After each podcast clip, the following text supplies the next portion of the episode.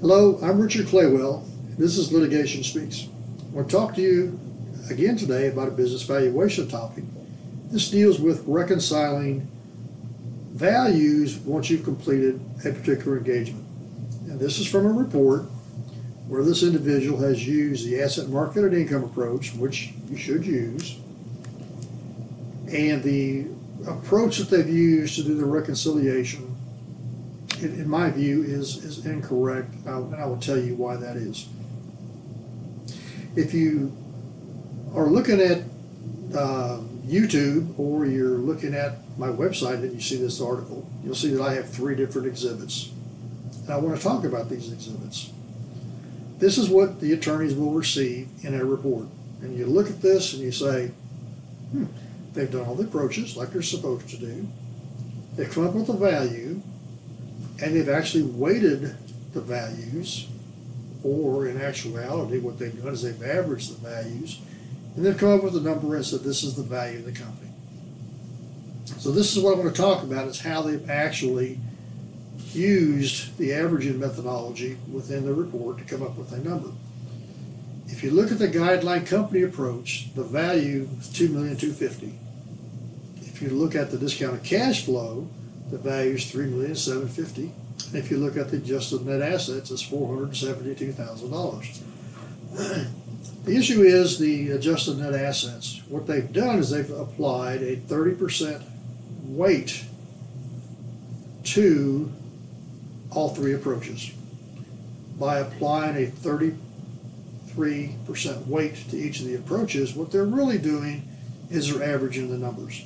And we'll talk about that in a little bit.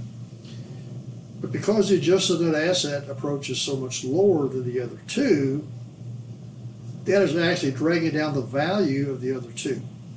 So if you look at the uh, the weightings that they've got, their total value of the company is two million one hundred thirty-five thousand seven hundred sixty dollars. That's the total value because the adjusted net assets is dragging this down, if you look at the guideline company method, two million two hundred fifty thousand. That's higher than the total value of the company. If you look at the discounted cash flow, it's three million seven fifty. That's more than the total value of the company.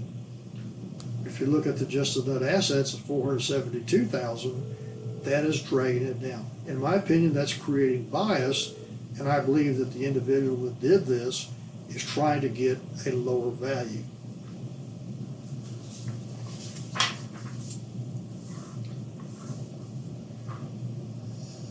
When you look at the, the weighting that they've done, you get into the issue of are you weighting or are you averaging? If you look at revenue ruling 5960, 5960 is the holy grail. It's the foundation of business valuations on a global basis. And, and I say that on a global basis because if you look at what's happening around the world, they all key off of Revenue Ruling 5960. And I happen to be the chairman of an international business valuation group, and we teach people all over the world how to value companies. Everything is based off of Revenue Ruling 5960. 5960 says that if you average the numbers and you get the right answer, it is strictly by chance. Now, if you're looking at YouTube, you can see the text where it talks about that. If you're looking at my website, you see the text and the site for that. By applying a third to each one of these numbers, in my opinion, that's not weighting, that is a simple average, and uh, that is incorrect. If we remove the adjusted net assets, now the adjusted net assets typically do not apply or they do not benefit the valuation that you're working on. The adjusted net asset approach does not really contribute to the value or the earnings benefit of the company. If I'm going to buy the company, then I'm interested in what are the future benefits I'm going to receive. What's my future cash flow? And we could generate that particular number, uh, excluding the adjusted net asset approach. So there's some, some controversy about that, but, I believe that that's generally the way it should be done, and that's the way we do it. If we were to remove the adjusted net assets, four hundred seventy-two thousand dollars, if you look at my exhibit number two, you'll see that I've taken that out. If you take that out, then that changes the weighting that would be done, or the averaging, which again is what they actually did, and the average would be three million dollars. If you look at the discounted cash flow, that number before you do any weighting is three million seven hundred fifty thousand. So the question becomes, again, why would you come up with a total value that's lower than one or both of the different methodologies that are out there? The discounted cash flow and or the guideline public company method. Again, I believe this is bias because we're making it look really nice, making it look like it's, we know what we're talking about. But the bias is that we are lowering the value by having this quote complex math calculation uh, in the approach that we're trying to do. If you remove the adjusted net asset methodology, that would increase the value of the company by eight hundred sixty-four thousand two hundred forty dollars. That's close to a million dollars. So when you're looking at an expert report, if you see where they have a significantly lower number and they're applying some sort of a weighting scheme or averaging scheme to this, you need to look at the analysis to see what they're doing. Now, if we were to adjust the weighting on this, and I'm keeping the numbers the same,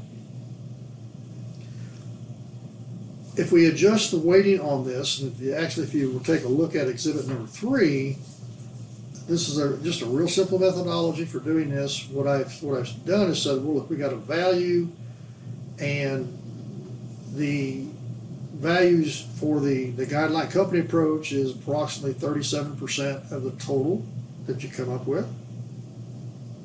If you take the discounted cash flow, it's approximately sixty two percent of that. If you apply these weightings to the guideline company approach and the discounted cash flow approach, you get a million and three million, you get, a, I'm sorry, you get a value of three million one hundred and eighty-seven thousand dollars. That is higher than a guideline company methodology, but it's still lower than the discounted cash flow. This actually increases the value from the original Exhibit 1 by $1,051,740. So you can see as we start getting these numbers to be where they're more reasonable, more representative of what's happening, we're getting closer to what a, in my opinion, a true value would be.